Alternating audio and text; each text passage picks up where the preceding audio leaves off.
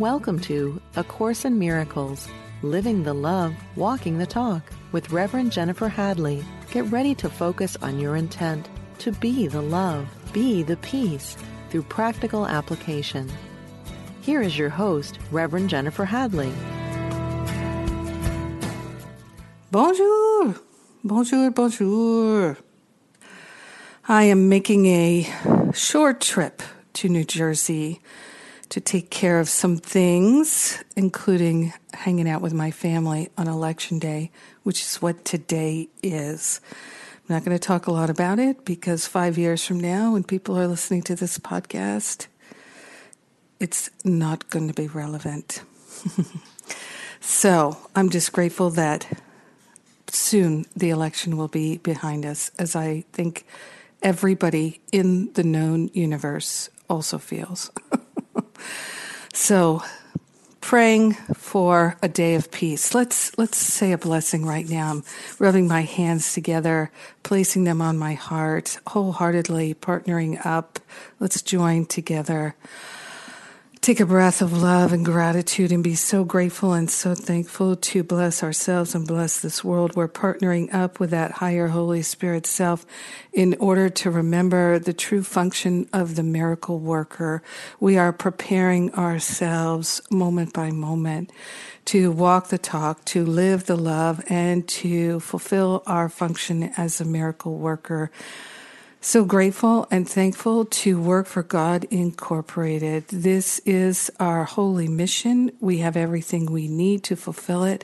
We are grateful. We are thankful to open ourselves to unlimited, unprecedented love, light, joy. The frequency of pure joy is what we are choosing to embody and to know. We are grateful and thankful to surrender any and all misperceptions, whether we know what they are or not. We offer them to the Holy Spirit we lay them on the holy altar of God's perfect love and will for us. We are in alignment and we are grateful to know it is so. We share the benefits with everyone because we're one with them, united in love, in light. in gratitude, we let it be. And so it is. Amen. Amen. Amen. Amen. Yes. So, when I was asking Spirit what would be the topic for today's episode, uh, I got drawn to uh, chapter 2, section 5, which is entitled, titled The Function of the Miracle Worker. And uh, it starts off this way. Before miracle workers are ready to undertake their function in this world, it is essential that they fully understand the fear of release. Aha. So this is why uh, I got directed to call this episode prep for being a miracle worker. So our our job here is since it's essential, it's required in order for us to fulfill our function as a miracle worker in this world, we must fully understand the fear of release. Let's Let's fully understand it together. So, Jesus tells us otherwise, if we don't understand it, we might unwittingly foster the belief that release is imprisonment, a belief that is already very prevalent.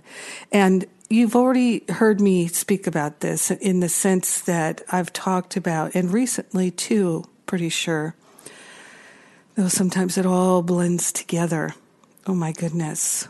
Nine years of doing this podcast. Yes, September 2011 is when I began. And uh, I believe the first episode was with Gary Renard, second episode with Ken Wapnick, something like that. I don't go back and listen to those episodes, but if you're looking for them and you can't find them, you're on iTunes, you need the second podcast. There are two. One is called A Course in Miracles and one is called A Course in Miracles Archive. So the first ep- the first 100 and 200 episodes are in the archive podcast. If you're on Stitcher or some kind of uh, Google Play device, you you won't have that issue. So before miracle workers are ready to undertake their function in the world, it is essential that they fully understand the fear of release. Otherwise, they may unwittingly foster the belief that release is imprisonment, a belief that is already very prevalent. So, I, have I've said before that sometimes when I'm counseling someone as a spiritual counselor, that I'll get the intuition to suggest that they work with an affirmation which is, Thy will be done. Thy will be done.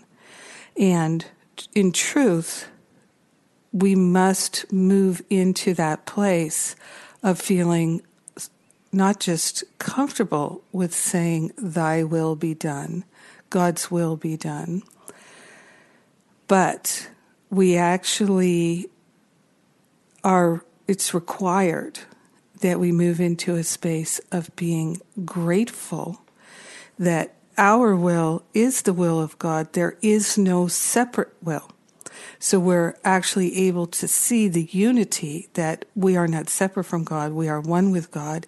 So there is only the divine will, the one will, God's will. And this is what Jesus tells us in A Course in Miracles, that there isn't a separate will. Uh, there's the illusion of free will, but only in the illusion does that illusion exist. In truth, Everything is God's will. There is no separate will. So when we can say comfortably, Thy will be done, we're far closer to recognizing the unity that we have with our Creator and that we are not separate. So if we perceive Thy will be done as a threat, or as Jesus says here, imprisonment, the very thought of following God's will feels like it's a prison sentence or it feels like a threat, then we can say, ah, that's where I can work on my sense of separation, just right there. And so, an exercise I could give you is to just sit with Thy will be done, saying it gently, not threateningly. don't need to make yourself feel comfortable with it, but just being willing to sit with it.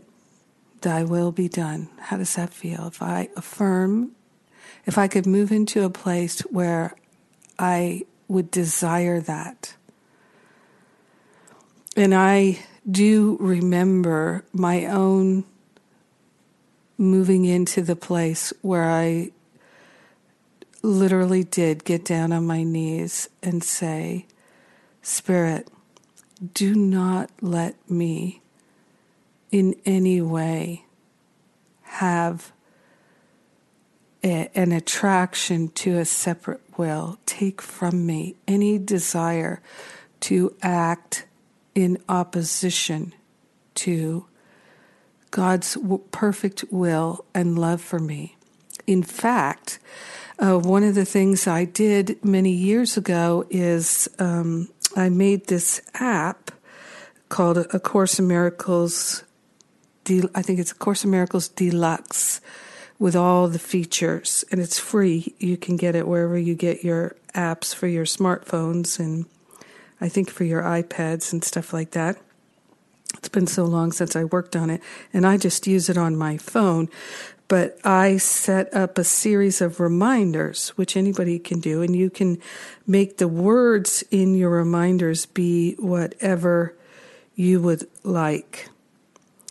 And um, so for me, every I think it's every 33 minutes, I get a reminder that says that I made, complete with emojis, that says, I'm aligned with Christ in the violet flame of God's perfect will and love for me. I'm a violet flame girl for those who know what the violet flame is. And so I am aligned with Christ in the violet flame of God's perfect will and love for me. That's one of my go to affirmations to be aligned with God's perfect will and love for me.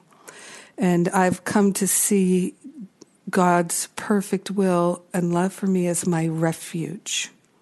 I take refuge in God's love for me. So God's will for me is only going to nurture, nourish, support, assist me in my goals because I don't have goals opposed to God. I mean, sometimes I realize, oh, um, you're trying to make that happen. Let it go. Okay, let it go. When I start to feel a sense of struggle, relax, breathe, let it go, place it on the altar. And when I say place it on the altar, I mean I, I, I have an altar in my home and I'm thinking of placing it there, saying, okay, God, your will be done, thy will be done, because thy will is my will, because I am one with you. So, this is part of our preparation here so we can fulfill our function as a miracle worker, which, let me just say, is delightful. it's such a relief. It's such a release from fear to align with God's will and not see God's will as being imprisonment or threatening or in oppose opposition to our will in any way. So we can directly tackle this fear of God's will I, and I'm for that. I'm, I don't like subterfuge and I don't like to take the circuitous route. I'm the rip off the band aid kind of person. I really am. I, I don't want to get hurt or wounded and I don't like slow drip torture. Nope. Let's just, okay, what do we need to do? Let's just do it. Let's be direct. That's my personality. So, um, and gently also, I like to be gentle. I like to be sweet. I like to be kind. I like to be patient. I like to like uh, wake people up by petting them gently, gently, whispering, "Hello, my love. It's time to get up." you know, petting them. Okay, come on, come on, very sweetly, very gently. So that's but I also like to be direct. Direct. So you can do both. I've definitely learned that.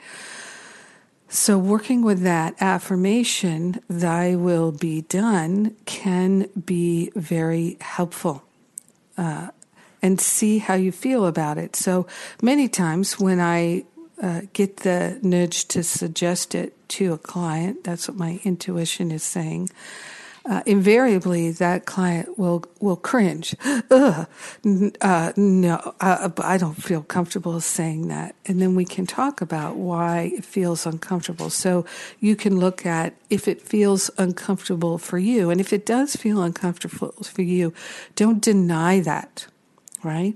We don't want to do a spiritual bypass about how we feel. We want to actually feel our feelings. It's part of the way out of hell. I call it recognizing the divine alarm clock that we have resistance to the truth. And so we can feel it in our physical body, we can feel it in our emotional body, we can sense it in our mental body by the kind of repetitive compulsive thoughts we have. So if we have this sense, this feeling that it is not appealing to be in alignment with God's will, that somehow we would have to give up things that we want and that we need if that's how you feel, go directly. Do not pass go. Do not stop. Go directly to the development of trust section. It's two pages in chapter four of the teacher's manual, chapter four, entitled The Characteristics of God's Teachers. Trust is the number one characteristic. And in that little section, there's two pages called The Development of Trust. And in the development of trust, it talks about in there that we, we have to learn to trust spirit.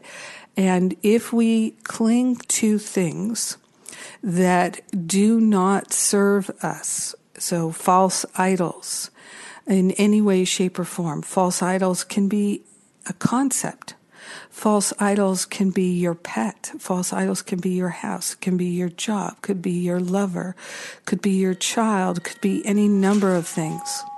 And in the development of trust section, Jesus tells us that if we cling to these things, then Spirit would begin to take them away from us, to loosen our grip on them so that we can see we've made them false idols. Because essentially, anything that we make more important than waking up, more important than being loving, more important than our connection with Spirit, it is going to get rattled. And we're going to be first invited, then asked, then really forced to look at our relationship to it because we have a tendency to make things far more important than our waking up.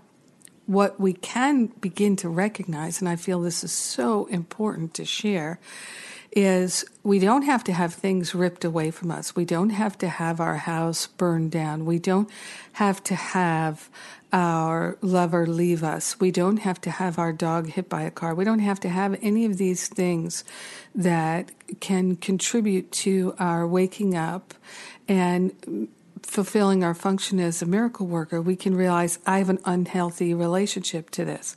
I have an unhealthy relationship to uh, working out and exercising my body. I've idolized my body. I have an unhealthy relationship with my car or my yard or my grandchildren or anything like that and just say, okay, Spirit, I would like to put all my attachments to how I think things should be and how I think they shouldn't be. My attachments, for instance, since today's election day 2020, uh, that I have all my attachments to who wins the election, to how that goes, I'm putting all of it on the altar.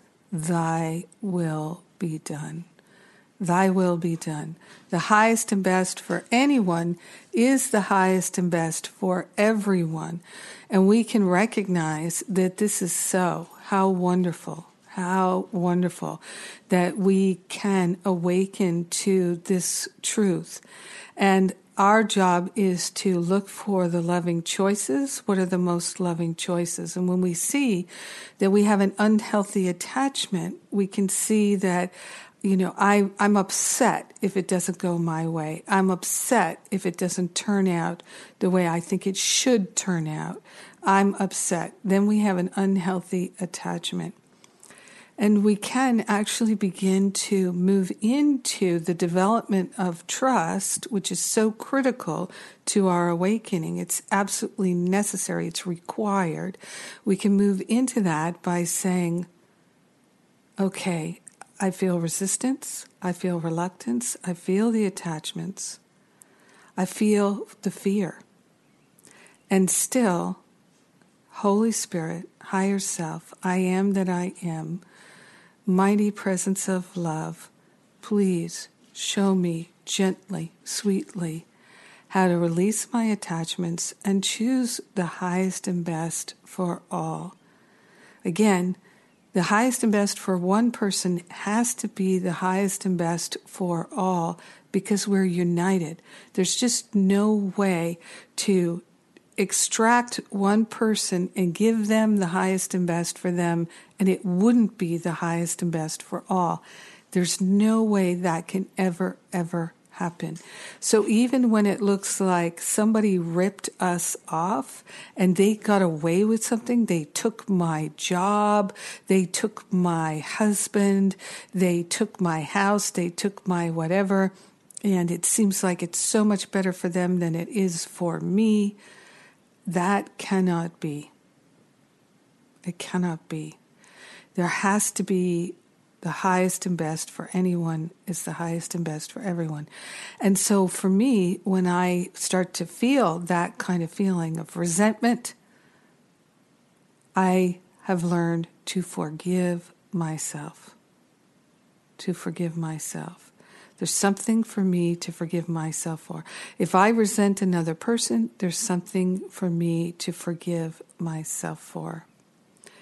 Yes, yes, yes. By the way, I'm going to mention briefly here I'm doing a free video series. Uh, uh, and the first video, it's about walking the talk and living the love. And the first video is about a common mistake that spiritual students uh, almost always make. They very frequently make.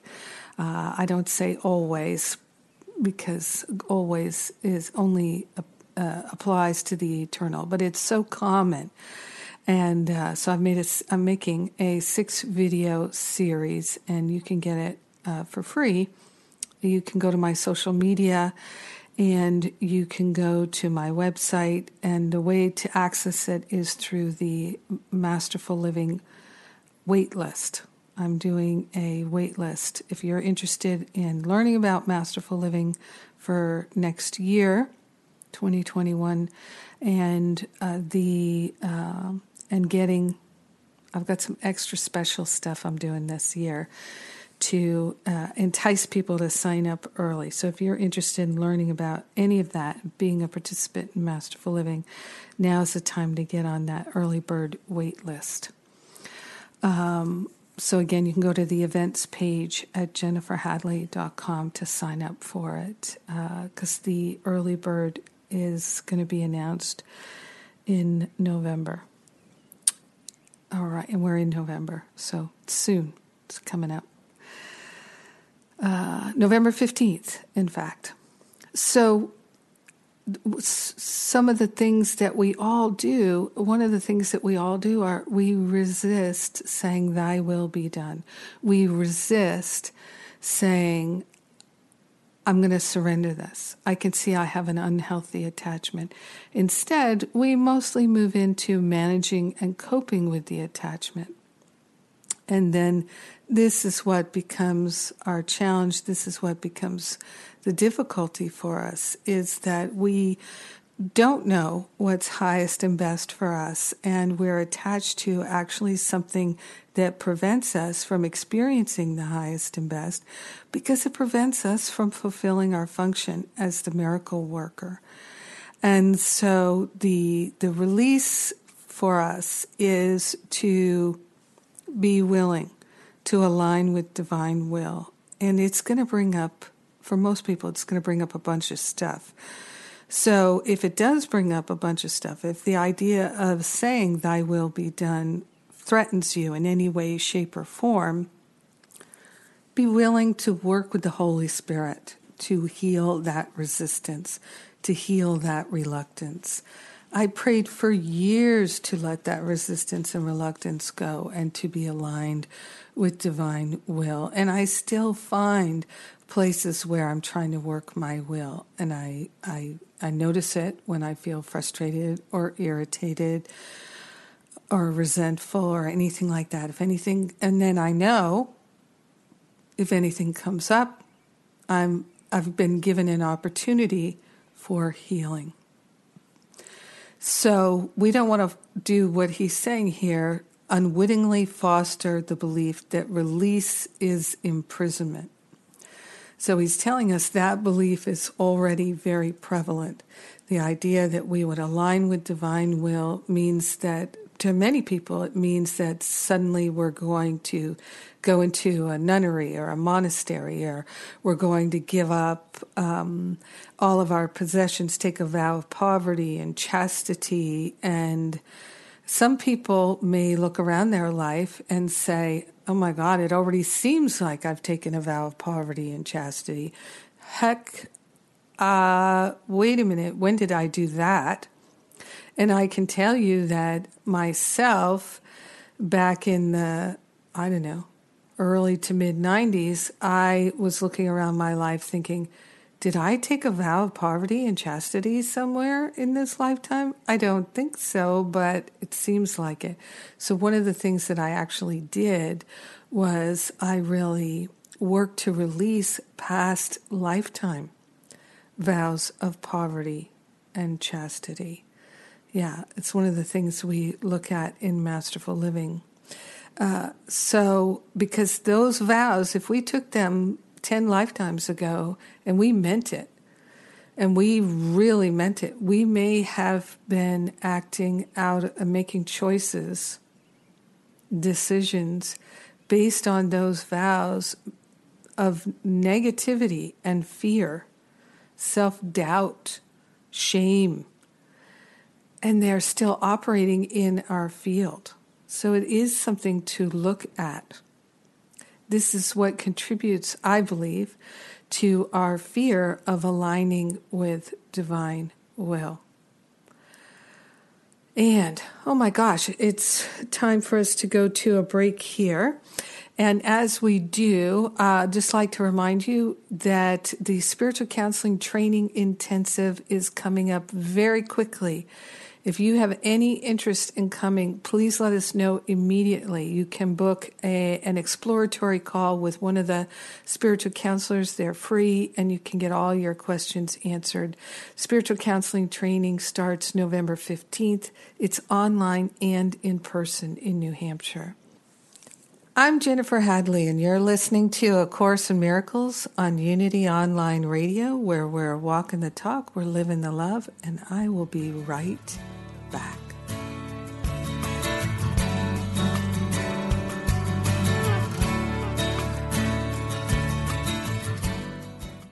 Thank you for tuning in for A Course in Miracles, Living the Love, Walking the Talk.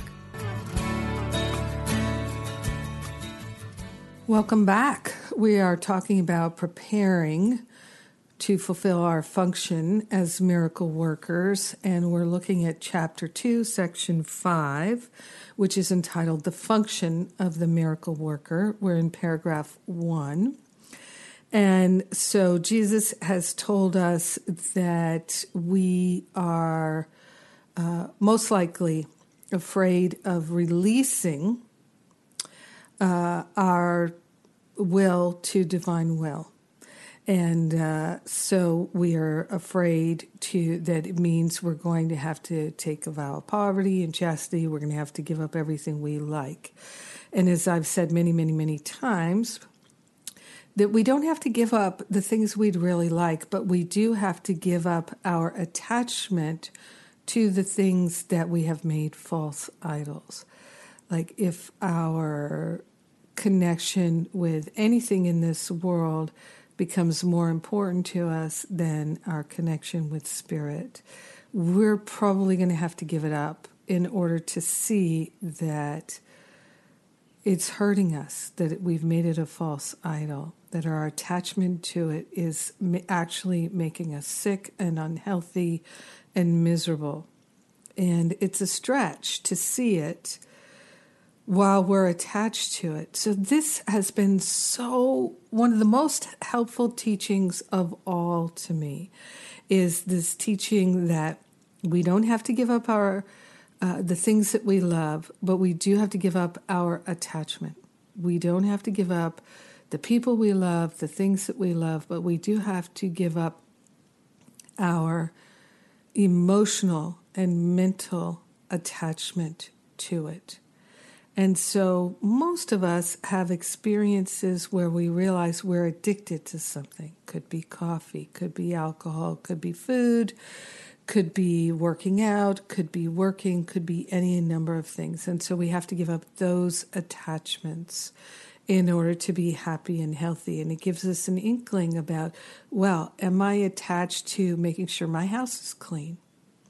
Do I feel guilty and bad and wrong if my house is not clean, if the laundry is not done, if my car is not kept up, if my yard doesn't look good? Do I feel guilty? Do I feel wrong and bad and ashamed if these things are not as I think they should be? In fact, I've been thinking about doing some classes about that, that kind of guilt triggering mechanism that's so prevalent in our lives.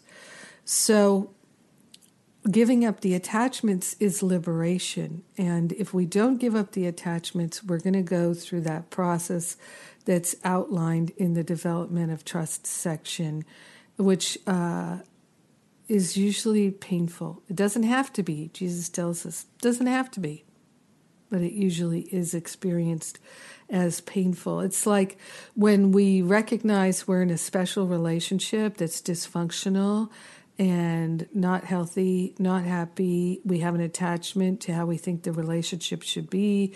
We have an attachment to that person, craving, needing, wanting. When that is happening, then we can ask the Holy Spirit to make the relationship holy, but the form of the relationship may shift. We may go from being friends to lovers. We may go from being uh, very connected to less connected, because that's the healthier position in our relationship. That if we move to have the special relationship made holy by the Holy Spirit. And I've done a lot of episodes on that because, oh, I've just done most of my episodes are about relationship in one shape or form because it's the number one thing that we have to work on our awakening. So, number one tool we have is uh, how we feel and think about each other in our relationships. So, uh, that oftentimes when people do turn a relationship over to the Holy Spirit, even a little bit to make it holy, uh, there's a lot of freak out and meltdown. And as Jesus himself tells us in chapter 17, I believe it's section 5, the healed relationship, he tells us most people find giving up their attachments to how the relationship should be and how it shouldn't be, those attachments to our perceptions about the construct of the relationship are so attached mentally.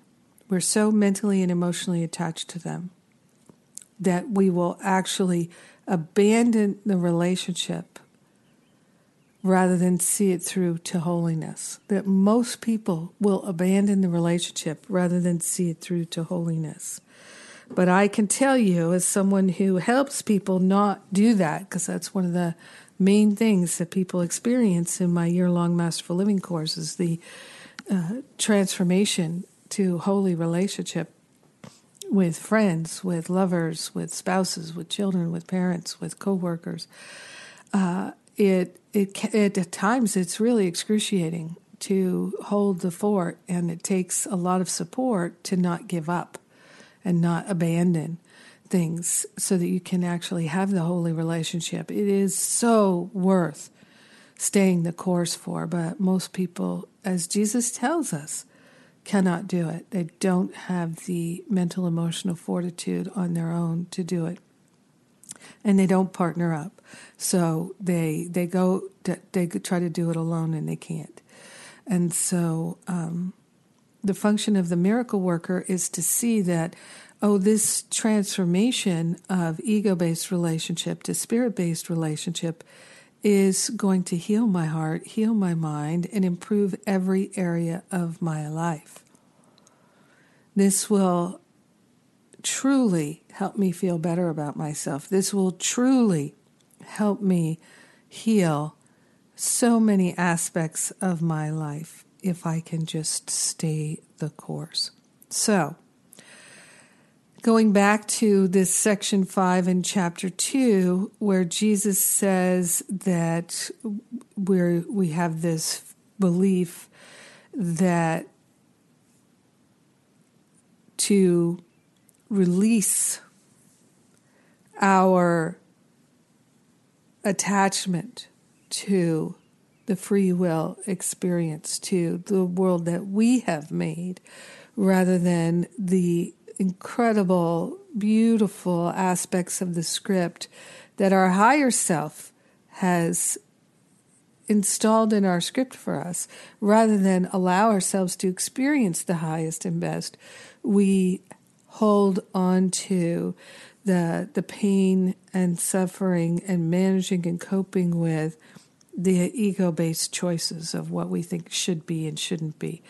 So he says this misperception uh, about what release brings, release of trying to control everything, this misperception, he says, arises in turn from the belief that harm can be limited to the body. So we have this belief that harm can be limited to the body. And he says that is because of the underlying fear that the mind can hurt itself. So we have an underlying fear that the mind can hurt itself. And haven't we all tortured ourselves mentally? Yes, we have. But can we hurt ourselves mentally? Hmm. None of these errors is meaningful, he says, because the miscreations of the mind do not really exist. So the insanity, the worry, the fear, the doubt, the patterns in the mind of not enough, bad, wrong, dysfunctional, um, decrepit, evil, all of these beliefs that we can have about ourselves and the patterns in the mind that keep them repeating, making them seem so, so, so, so real, they do not exist. Not really. So he says this recognition that they do not exist is a far better protective device than any form of level confusion because it introduces correction at the level of the error. So the levels are physical, mental, emotional, spiritual, etheric. And so sometimes we get confused and we work at the level of form, right? We're trying to change our life at the level of form. I call it working in density instead of working in the invisible. When we work in the invisible, which is at the level of the mind, we can heal things at the etheric level, which is the where the root causes are, where the beliefs are. And we can have extraordinary and very rapid quantum leap type healing when we're willing to work at the level of the mind. So that's what my work is completely dedicated to fast tracking our healing. So we don't have to work in this carving it out, chiseling it away. We can actually go to the quantum level and have rapid, powerful, graceful, easeful healing. You see, when the ego is in charge of the healing, that's when it feels torturous, right? So, uh, before I was talking about the special relationship and the holy relationship, and how Jesus tells us in the section, the healed relationship in chapter 17, he tells us most people will abandon the hope of this holy relationship and go off and just start another special relationship. Start all over again. Imagine it's like this you're building a house, right? And you've got everything built except you just need to decorate the house. And you start feeling frustrated that you can't get the furniture and things to fit in the house the way you want. So you just abandon the house rather than to say to the Holy Spirit, help me find the perfect furniture for this house and decorate it in the most perfect way so that it feels like a sanctuary, that it feels like every bit of this house, every stick of wood, every a bit of glass, every part and particle of this house, every molecule supports my spiritual growth and existence, and this house is like a big hug from God. Instead of saying to the Holy Spirit, make my house feel that way, please, we say, I can't do this, I have to go. And we start again building another house from scratch, looking for a plot of land, clearing the trees and the rocks, digging the basement. That's effectively what he's saying. When we abandon the holy relationship en route, in progress, for the special relationship and start all over again. So, same thing here is that when we're healing things at the root cause level, at the etheric level, we it, it it's confrontive. It's confrontive.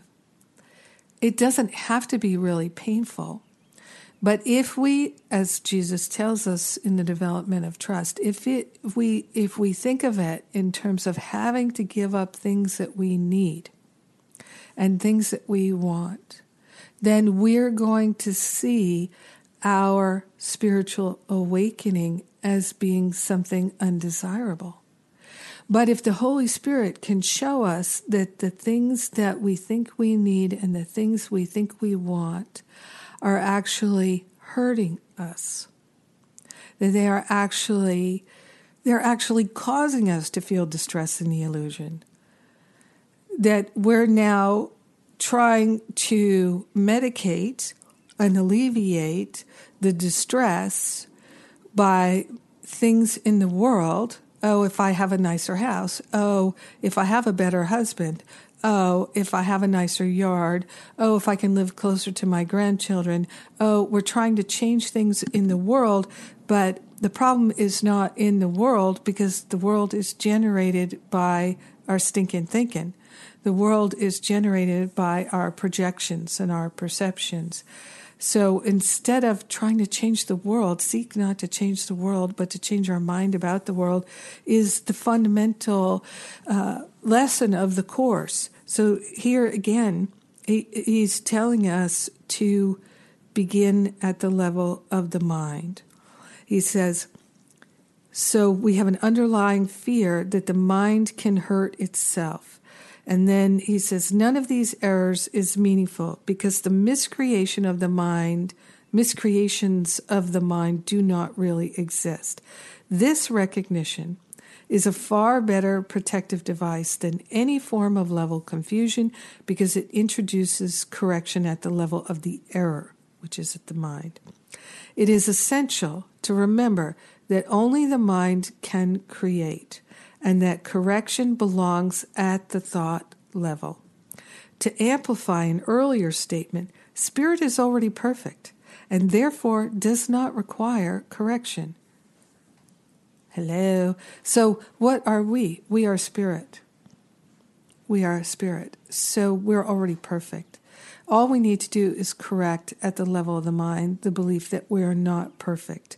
And I, know it sounds so simple, but it is very simple. It may not feel easy, but when it doesn't feel easy, it's because who did we put in charge? Not spirit. Not spirit. We're looking to something, someone outside of ourselves or ourselves, but we have not put spirit in charge. So he says, the body does not exist except as a learning device for the mind. The body does not exist except as a learning device for the mind. Most people have issues with their body. What is the purpose of that? It's a learning device for the mind. That's it. That's the whole kit and caboodle regarding the body. It's a learning device for the mind. So let us treat it that way. Holy Spirit, help me to transform and renew my mind back to the default settings of absolute perfection and holiness in my awareness, thinking only the thoughts I think with God. That's one of my affirmations that was a classic when I was working on this minute by minute, second by second. I only think the thoughts I think with God. I only am interested in the thoughts I think with God. I think only the thoughts I think with God. I'm only interested in the thoughts I think with God. I would say that to myself over and over and over again as a way of distancing myself from the needing, wanting, grasping, craving, and despising, hating, can't stand, taking offense to thoughts, right? Trying to control everything with my mind. I only think the thoughts I think with God. That was my antidote a lot of the time. So he says here, this learning device is not subject to errors of its own because it cannot create. The body cannot create, cannot do it. Only the mind can do it. He says, It is obvious then that inducing the mind to give up its miscreations is the only application of creative ability that is truly meaningful. So let us put our full focus and attention on inducing the mind to give up its miscreations. So releasing the attachments. And that's the development of trust. That's what that whole section is about. He says here magic is the mindless or the miscreative use of the mind. So magic is when we're trying to heal something in the mind with something in the world, or we're trying to heal something in the body with something in the world. That's magic. And he says physical medications are forms of spells, but if you, and spells is in quotes here, but if you're, because spells don't really exist, right, except in the illusion. But if you're afraid to use the mind to heal, you should not attempt to do so. Whew. Because um, I would say the majority of people, when we begin this work, we are afraid to use the mind to heal. Why would we be afraid to use the mind to heal? Because then we would quickly realize, oh, let me give up all my attachments. Just boom, give them all up. Now that's what I did.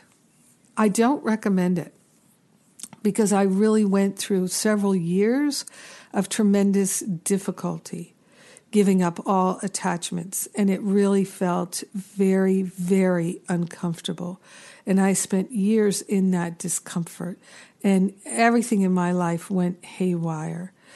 But I, it was like riding a bucking bronco, and it was all at the level of the mind, but I was seeing it in my experiences because I decided to give up all my attachments all at once and forgive everything rip the band aid off. That's me. So I, I just wanted to get it done very quickly. Those of you who are familiar with Regina Dawn Akers, she more or less did the same thing. We've talked about that. And um, and it was really, really difficult, but we got through it uh, in just a few years. So that's why now my masterful living program you can we have year 1 year 2 year 3 year 4 and people can stay in so they can be held and supported and nurtured and be with people that they now have prayer partnerships with and and spiritual relationships with from all over the world. So there's all this nurturing and support that's available 24/7 so, no matter where you are in the world, there is support 24 7. And that's so important because we all have meltdowns. We all have freakouts. And those actually can be intensely healing if we have resources and we don't feel like we're on our own. So here he's saying uh, that Physical medications are forms of spells, but if you're afraid to use the mind to heal, you should not attempt to do so. So that's why Masterful Living, we take one thing at a time. We're working it from different sides, but we're not really ripping the band aid off um, because most people just aren't up for that. And for me, I had limited amounts of support. So it was really challenging for me. It was exhausting. So I don't recommend it. Just like he's saying here, he does not recommend that we try to heal at the level of the mind. Uh, and if if we have become dependent upon medications and things like that, to not criticize ourselves, not judge ourselves for it, just notice it, pay attention to it, pay attention to our thoughts, pay attention to our feelings. And then, to, as he says here, the very fact that you are afraid makes your mind vulnerable to miscreation. We don't want to miscreate. He says, You are therefore likely to misunderstand any healing that might occur, and because egocentricity and fear usually occur together, you may be unable to accept the real source of healing. And I have seen that with people. I really have. They are not willing to accept the answered prayer. They are not willing to accept the healing that they so deeply desire because they don't trust it. So that's perhaps a, a subject for another time. He says here, under the, these conditions, it is safer for you to rely temporarily on physical healing devices because you cannot misperceive them as your own creations. Right? They're outside of you. You didn't create them. As long as your sense of vulnerability persists, you should not attempt to perform miracles. I have already said that miracles are expressions of miracle mindedness, and miracle mindedness means right mindedness. The right minded neither exalt nor depreciate the mind of the miracle worker or the miracle receiver. However, as a correction, the miracle need not await the right mindedness of the receiver. So we can have miracles even if our mind is not right minded. And that that's a fact. I see that happen all the time with folks in Masterful Living, that they have true miraculous healing, even though they're not right minded 100% yet at all and who of us is. But even if they seem to have a long way to go, they can still experience miraculous healing because they're actively choosing the miracle. They're allowing the miracle into their awareness. So this is our journey. And it's I, I think it's so valuable to really understand about this preparation for us to fulfill our function as a miracle worker because as miracle workers we transform the world. By changing our mind, all minds are changed. All boats rise on this tide of love, as I like to say. And speaking of a tide of love, I'd like to thank everyone who participates in our Sundays with Spirit, everyone who is uh, a tither and a donator to this ministry. If you would like to donate, one of the easiest ways to do it is to sign up for the text messages. You can go to jenniferhadley.com, livingacourseinmiracles.com, acimtexts.com, any of those, and you can set up a recurring donation. When you sign up for the text messages, you can make a one time donation of as little as $1 or any other donation that suits you, and then you can also get those text messages if you like them. I, I love getting them myself. We take a breath of gratitude, so grateful to partner up with that Holy Spirit and live a life of love, sharing the benefits with everyone. We let it be, and so it is. Amen, amen, amen. I love you. Mwah.